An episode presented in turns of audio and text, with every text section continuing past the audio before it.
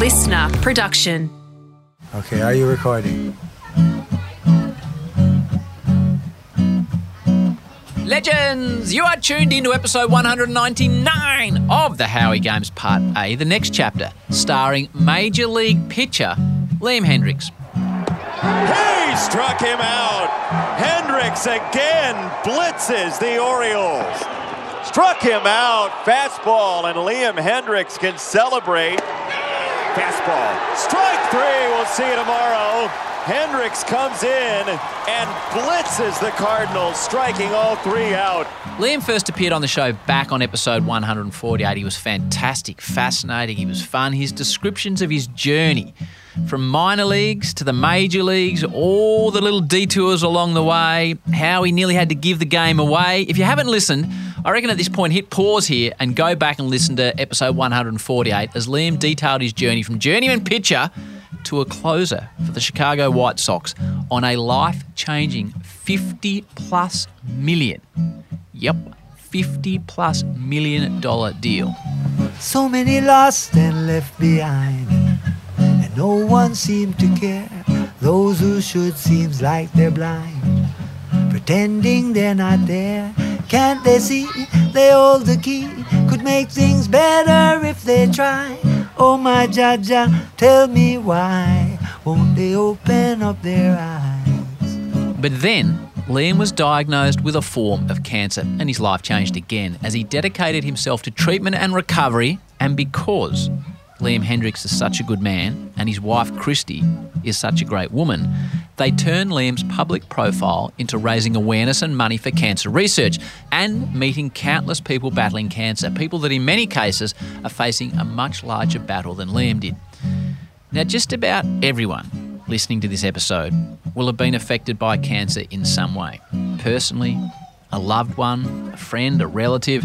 It's present everywhere in our community. Sometimes it is overcome, sometimes it's not. So, this episode 199 with Liam is dedicated to the people in your life that have faced cancer. For me, it's dedicated to Arnie, who has been fighting various cancers for six years, to Matty H, who, in his words, kicked testicular cancer in the balls in style. It's dedicated to Sophie, who was taken from Timmy and Anna when she had her whole life ahead of her. It's dedicated to Adam, who lost his mum Pauline to cancer just this week, and to everyone. And there were many who loved the beautiful angel that was Ainsley, a woman who refused to let cancer define her, who would never ever complain, and who has left a large hole in so many people's lives. And it's dedicated to the person or people that as you're listening to this, you're thinking about right now. Here is the next chapter of Liam Hendriks, a man who closed out cancer. So when you search and then you find and know just where to go and thoughts that once used to cloud your mind, you see clearly and now you know mystery, what is to be revealed in King Selassie. I. Come on, children, trot with me. We want to reach Mount Zion. Well, welcome to the Howie Games next chapter. This man appeared on the show um, probably a year and a half ago now, maybe two years ago. His name is Liam Hendriks. He's uh, he's had an incredible sport journey. He's had an incredible journey in the last year and a half as well, mate. It is great to see you over there in Arizona with a nice curly mop on top of your head and a big smile on your face. How you going? Not too bad. Yeah, this is actually the shortest my hair's been uh, in a long time. So. Obviously, we'll get into it, but my hair lasted through chemo, did not last through the elbow surgery. I uh, Right. uh, because I was I was in a brace for two months, so can't put it up when you're in a brace. And my wife was absolutely refusing to do that for me, so had to go. Mate, there's so much to talk about, but um, people need to go back and listen to your full episode to understand your athletic journey. But just before we started this, you just sent me a photo which made me smile. Explain the photo you just sent me because it it um it blew me away, mate. Yeah, so while I was going through uh, like treatment stuff like that, one of my buddies from back home came over. So Toby, Toby Redmond, uh, grew up playing baseball with him, uh, we were talking about just like just nostalgia stuff. So I ended up tracking down this photo, and it is uh, oh, this must have been I was 15, so under 15 schoolboys, so it would have been 2000 and ooh, 2004 maybe. Yeah. And um, yeah, we uh, we had the All Australian or the under schoolboys was in Perth. Uh, West Aussies. The only team that wasn't there was South Australia for whatever reason. They just didn't compete in the schoolboys at that point. Um, our West Australian team, we our closest game was the grand final, and we won by 110 points. Oh, wow. So it was a little bit of a yeah. I was a defender at that point on the halfback flank, and yeah, made the All Australian representative team. And lo and behold, as I'm scouring through these, uh, yeah, Patty Mills is part of that representative team as well, and now both over in the states. And uh, I mean, he's uh, he's creating a hell of a hell of a career for him over here in the in the NBA. That's like that's a classic photo because there's you, you know, a picture him in the MLB, and there's him, an NBA winner. Um, it's an extraordinary photo, really. It'd be one of those things to look back on. Right, mate. So when I left you, you were in Chicago. Um, you detailed your journey of being weeks away from finishing the game, not getting paid much, to um, tremendous success uh, at Chicago, an enormous $50 million contract. And it's one of those things, mate, that when you have people on this show, because you speak to them intimately for an hour and a half or two hours, you, you you develop a connection. And I always, like, I have so many athletes I follow now, so I don't necessarily follow baseball, but I follow you. And then when everything happened, I think the audience does as well, Liam, because I would have got 150 DMs saying, have you seen the announcement with Liam and he's got a health issue? So it was immediately on my radar, mate. So as I said at the start, it's great to see you with a big smile on your face and healthy and happy. But but what happened? Your your baseball career is flying. When do you first realise something is a little bit amiss? Yeah, so I think last time we spoke was uh, I think just after the 2021 series season, Yep. um, and so heading into 2022, everything was good, hunky dory, running through there. Um, had uh, some elbow issues right around like the middle of the season, so had some. I've always had some pain in my elbow, which hasn't gone away, but it's just that uh, you learn to play through some things. And yeah, halfway through the year, I'm noticing that there was a lump like right on the back of my neck. And it's just like, it almost felt like just a, an inflamed hair follicle or something like that, but it was hard, it was immovable. And that stuck around. So I'm like, you know how you constantly fiddle with things like that. That was Yeah. there. And then as the season went on, I noticed one under here, which is the one they actually cut out. Uh, and then there was a couple on the side, and there was one that looked like this little jelly bean on the side, right along my neck. And I didn't think anything of it. I was like, okay, I'm in a little bit more pain than usual. I had just gotten some, um, just gotten back from getting some shots and stuff in my arm, and so like everything, there- there's a whole lot going on. So I was like, okay, it's probably either stress or just uh, something going on. And so I got some blood work done, got some urinalysis done. Nothing came back. So I was like, okay, perfect. Nothing's wrong. I'll be fine. Lumps stuck around, didn't go away. Um, towards the end of the year, I just noticed my body breaking down like pretty, pretty uh, predominantly. Like the, my last game of the year, I was, I couldn't bend up straight. I couldn't bend, like I had to, I was limping with my knee and I couldn't actually get my arm into my glove. So I was putting my glove into my arm and that was the only way I could move it. I was still throwing, like I was still throwing 98 miles an hour. I was still Wow. having success, but I just couldn't move. And figured it was just a little like a long season, getting a little older. As soon as the season's done, I think nothing of it. I'm gonna wait some time, probably just uh, just some stuff going on with my neck. So I was like, okay, it'll go, it'll die down when the stress level goes, when I stop working out, when I stop doing all these things. Didn't go away. We're about ready to go on vacation. I'm starting to feel a little bit healthier, starting to feel good. Uh, going on vacation, I reach out to the team doctor and be like, hey, doc, these lumps haven't gone away yet. I know you mentioned some antibiotics that I could get on. Do you mind if I jump on something like that? Yep. His response was, if they're still there, I'd go get checked out instead. I'd, I wouldn't feel respons- I wouldn't feel comfortable giving you just a prescription to go get some stuff. But um, got an injection, or sorry, a needle biopsy under there. So they pulled out some out. Get a call the next week, and like, look, it's we're not sure what it is. It's not normal, but it's not abnormal. It's kind of like this in between where we're not sure, so we have to run some more tests. So I'm like, okay, what's the next test? He goes biopsy. So team doctor was like, okay, we'll schedule this. We'll go get it done. So they pretty much just went in, cut it out, pulled it out, uh, and like, okay, there's there's really two options. It could be nothing and benign, and it could just be an infection, or it could be a form of lymphoma and it could be cancerous. So I get it cut out. Lo and behold, the guy comes in. He goes, "Yeah, it was solid. It wasn't pussy. That's not a good sign. Uh, it's cancer." So get transferred from him, to the ENT, to the Mayo Clinic out here in Arizona. Go through some more tests where I was like, okay, I'm not feeling any symptoms. I'm almost, I, am still doing my preseason, my, yeah, my preseason workout. I'm still doing everything the, the same way I normally would, but just going through all these testing. So get through that, go see the oncologist, confirm that you have uh, a type of lymphoma called follicular lymphoma. Okay. Because the, the good thing is you're not having any symptoms.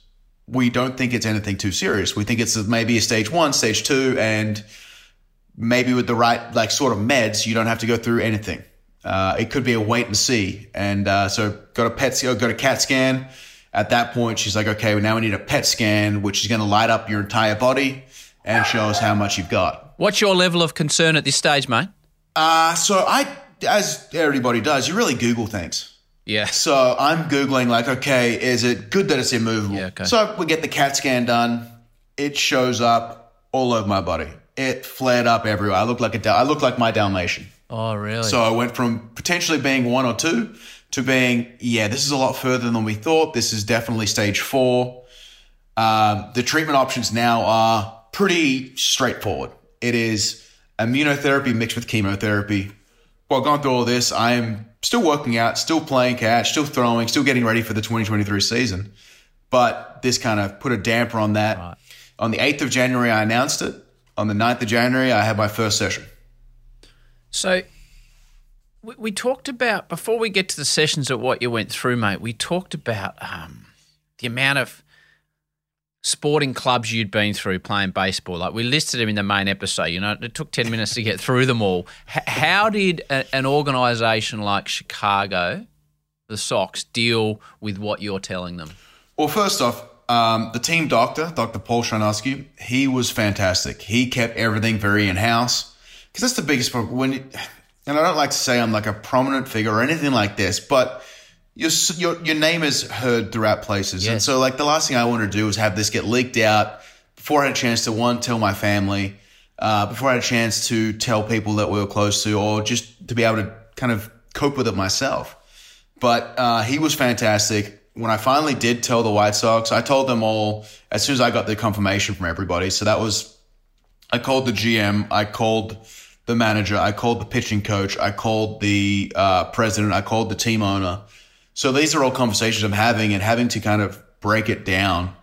They were all extremely respectful and they were very on board with the fact of, look, I want to control the narrative here. I want to come out and say it was me. I don't want it to be like, oh, Liam's going through this. This is what the White Sox have said. Like, no, no, this is what Chrissy and I, this is what my entire family, this is what we've come up with, and I want to release it myself. Mm-hmm. And that's why the only people that knew uh, were a couple of friends and uh, my agency and the organization. There were, and I'm talking like four people in the organization. There wasn't very many people that actually knew, and that's the way we wanted to keep it. So treatment starts. What is treatment? How and how does it affect you physically from an athletic sense, mate? Yeah. So um, one, I want to say how blessed and how thankful I am to have the support staff around me. I was lucky that my parents and my sister and my brother-in-law were actually in Arizona for Christmas at this time. So they were all around. Um, my doctor, who Dr. Allison Rosenthal at the Mayo Clinic here in Arizona, she is an absolute rock star. Huh. She she not only was she was a collegiate athlete, she was a collegiate gymnast, so she got the performance like athletic side of things. Then she also got diagnosed with leukemia while in college at doing that as well. So not only was she a an athlete, hardcore athlete, she was also a cancer survivor, and now she is an oncologist. So like she was able to kind of tone us down when we were getting a little too far. She was able to comfort my wife knowing that she'd been through something similar and hers was actually worse than my diagnosis. So she'd been through a lot and now deals with this on a daily basis. So she told me in the same sentence that she said, you are stage four. She also said, I'm not worried.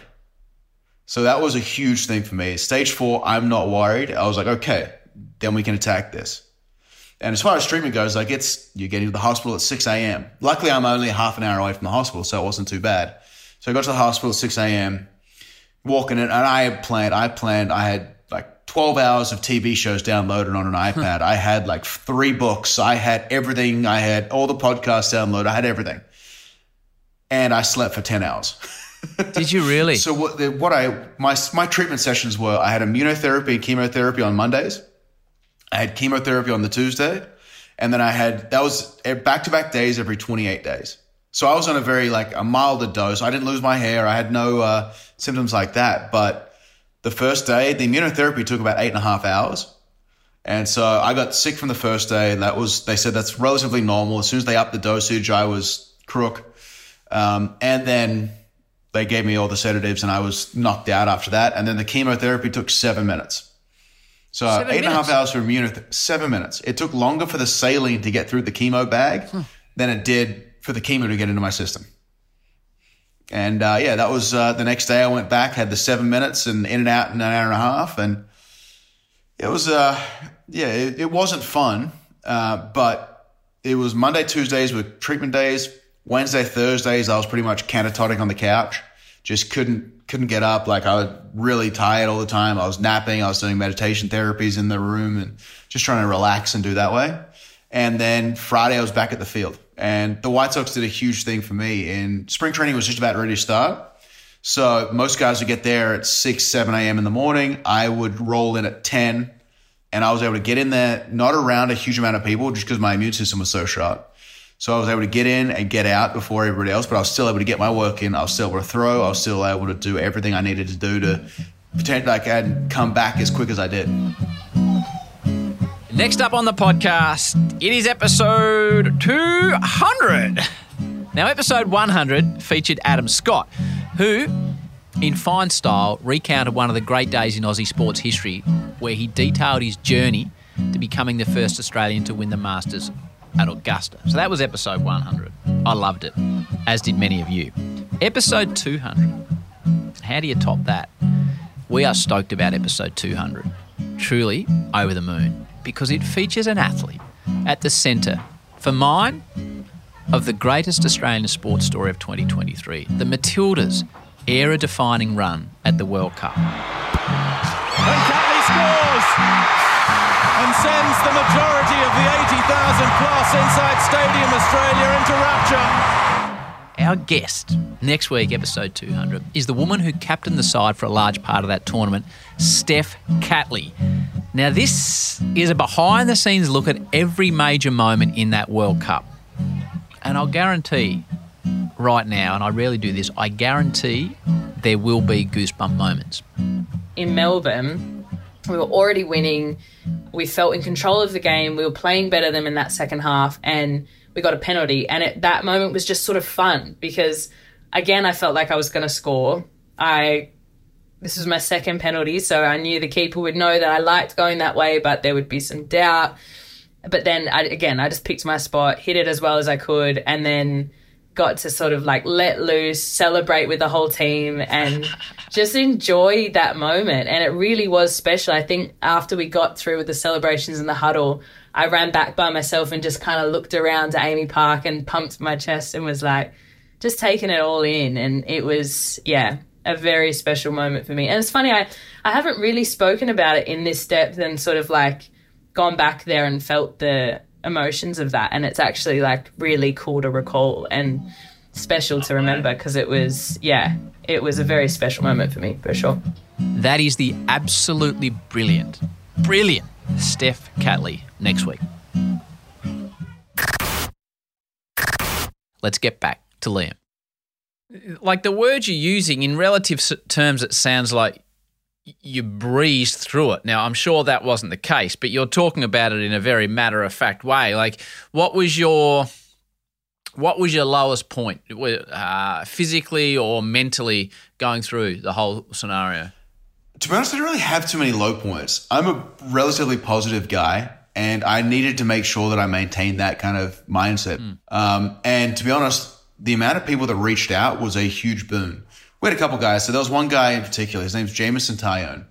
He uh, is currently with the Chicago Cubs, and he had the surgery to remove one of his testicles, and then came back that same year. Well, he reached out uh, probably about two or three weeks after I'd announced it. I'd gone through my first round. He'd reached out and be like, nobody can tell you what to do, what you can and cannot do. Do what you feel is right. And that was one of the huge things for me because this is a guy who's gone through it. This is a guy who's been through the ring. He understands everything around it. And that was a huge turning point in me because I was like, okay, I'm just going to play catch. I'm going to take it easy, but stay in somewhat shape. But at that point, he takes me that and I was like, no, I'm pushing it. I'm going to go out there. This is my happy place. Baseball is my happy place. Being on the field, being doing my normal monotonous routine is where I needed to be. And I started, I threw a bullpen the next day, I think. And so, I mean, I put my body through the ringer with stress tests and everything like this to make sure that I was okay. I had to get some extra testing done to make sure, from the White Sox point of view, to make sure that I was okay. Because one of my hotspots was my left femur.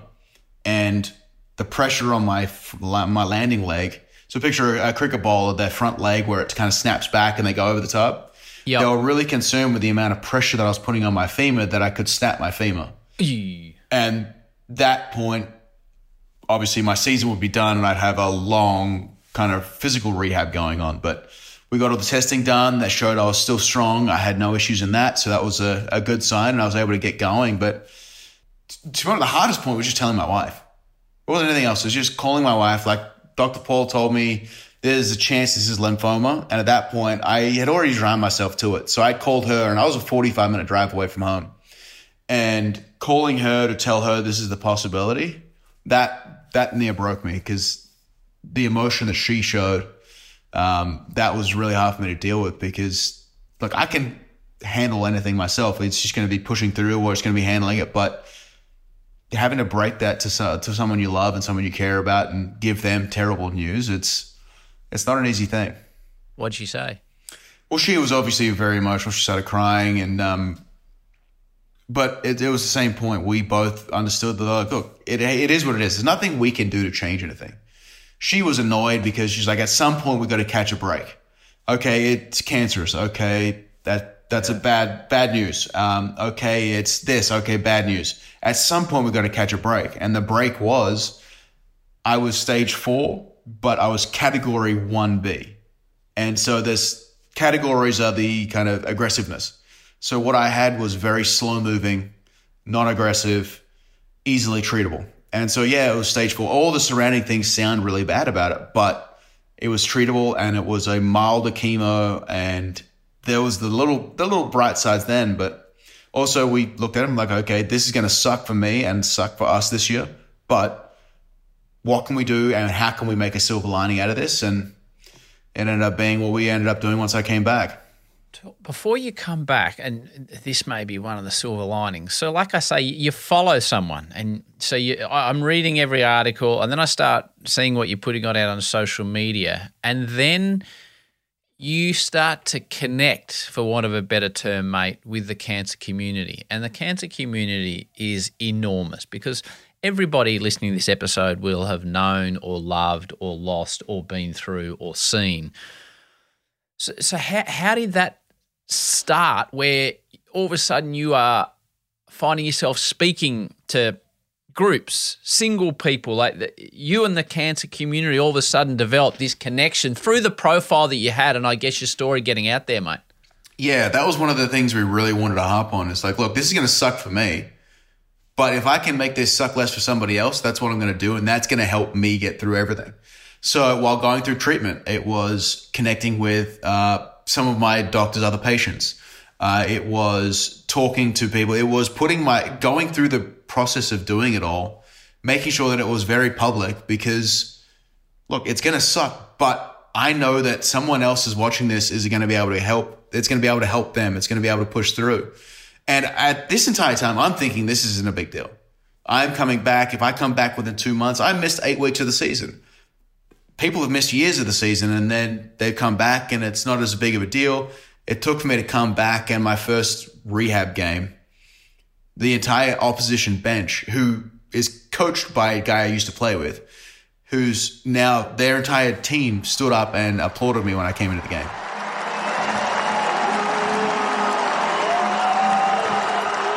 And that was a big thing. Like it was not just a he's missed a couple months of the season. Like he's overcome a lot of some things, And the more people we kind of show this to, the more people can get a little bit of support. But yeah, it's um, it immediately started off as we wanted to do something, and that was meeting with people, whether it was talking with people, whether it was anything. So it was a great opportunity for me to kind of reach out and branch out and we had some organizations reach out to us that were huge for us, whether it be um, the Weish Foundation out of Chicago, whether it be the Lymphoma Research Foundation, the Leukemia Lymphoma Society.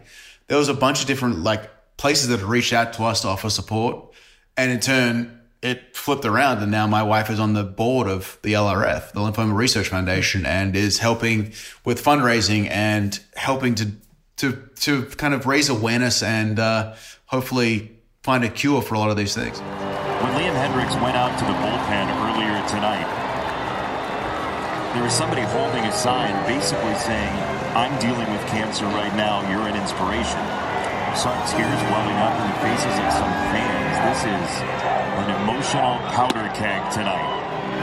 It's a great night to be at the ballpark. Liam Hendriks in a battle for his life, literally.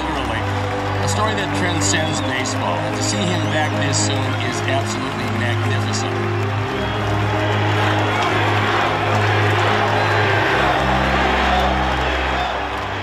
So how did how did you go like you a bloke from Perth who lives and works in America, grew up playing footy and then baseball. How, how did you take on all these stories, mate? Like your story has a bright and beautiful ending, but a lot of people that are faced with all sorts of cancers don't have bright and beautiful endings. How did you take on people's anguish, people's sadness, people's pain? To be honest, the more I spoke about what I went through, the easier it got to talk about it. And what I've noticed with like, because I'm a lot of the people I met with, I, and I really wanted to focus on the young adult and adolescent Yep. kind of range, because er- there's always like you hear all the commercials, you see all the commercials, you see everything, and it's and uh, uh, not to take away from any of this, it's very it's like childhood and newborn and young kids, and then it's the the main stage, which is more of the kind of elderly and stuff like that. There's but there's a huge gap in the middle, and that gets like that's a lot of the population, but gets the least amount of funding. Now, that was one thing I wanted to do because it's like the 16 to 25 year olds, they're in the, they understand what's going on. So there's a little bit scarier and that sort of stuff, but they've also got their entire life to live ahead of them. And what I realized, especially with meeting a lot of people, the resiliency that a lot of people show in this is huge. But the more you talk about it, the easier it gets. So my entire goal the entire time was to remove the stigma from the word cancer and remove the stigma from the word chemotherapy and just be like, hey, what was your side effects? What did you What did you think of this? What was What dose were you on? How did you react? Uh, what was your worst day? Had Did you have any weird side effects? Like I had the hiccups for twelve hours, and I my shoulders were killing me afterwards. and like where I ran into a guy in Chicago when we were playing the Cubs, he had severe bone pain, and they'd given me a medication for that, but which is Claritin, which is an antihistamine that that cures bone pain while going through treatments. He tried that and reached back out and said it like he's feeling a lot better now. It's just the little things like that. But the more you talk about it, the more people remove the stigma from the word cancer. Because you, you say the word cancer and everyone's just like gaunt faced and they just Yes. kind of sink into themselves. But if you kind of remove the, uh, the, the weight of the, and the gravity of the word, you, you realize that there is a plethora of different kind of ranges in here. I mean, the fatality rate has decreased 30% in the last 30 years through cancer research. The day before I got diagnosed with my exact, what I had, there was a drug that came out for my exact type of cancer. Not for my age group. It was for like a little bit uh, progressed on a little bit in age, but the exact little subset. And there's 82 different types of non-Hodgkin's lymphoma. So the fact that one came out the day before I got diagnosed just shows you the research capabilities and the research is going into these things is actually having a dramatic, dramatic kind of improvement in the, in the overall life. So what have you learnt, mate? What what have you learnt from this period of being very well known, extremely wealthy, extremely well performed athlete to a bloke getting chemotherapy, hearing stories of kids that are going through the same thing? Like what what's your takeaway, Liam? Uh, the, I, I, it annoys me when people have platforms and they don't use them. Whether it be for anything, whether I agree with them or not, whether it be for animal rescue, whether it be for LGBTQ rights, whether it be for cancer research and childhood cancer or adulthood or young adult adolescent, whether it be for military, whatever it is, we've been given a platform, especially as athletes or so like celebrities, but like people in the kind of the public space. Use it. Do something with it. Whether it be to, I don't care. I don't care, but it's just I, it annoys me when people don't do anything.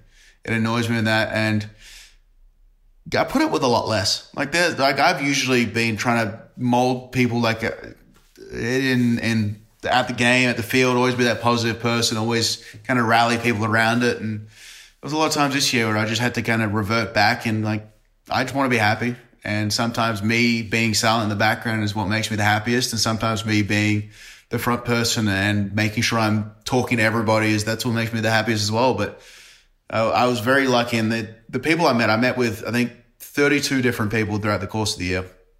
And that was just on the field. Um, they help me a lot with understanding what we can do and the understanding of what everyone else has gone through.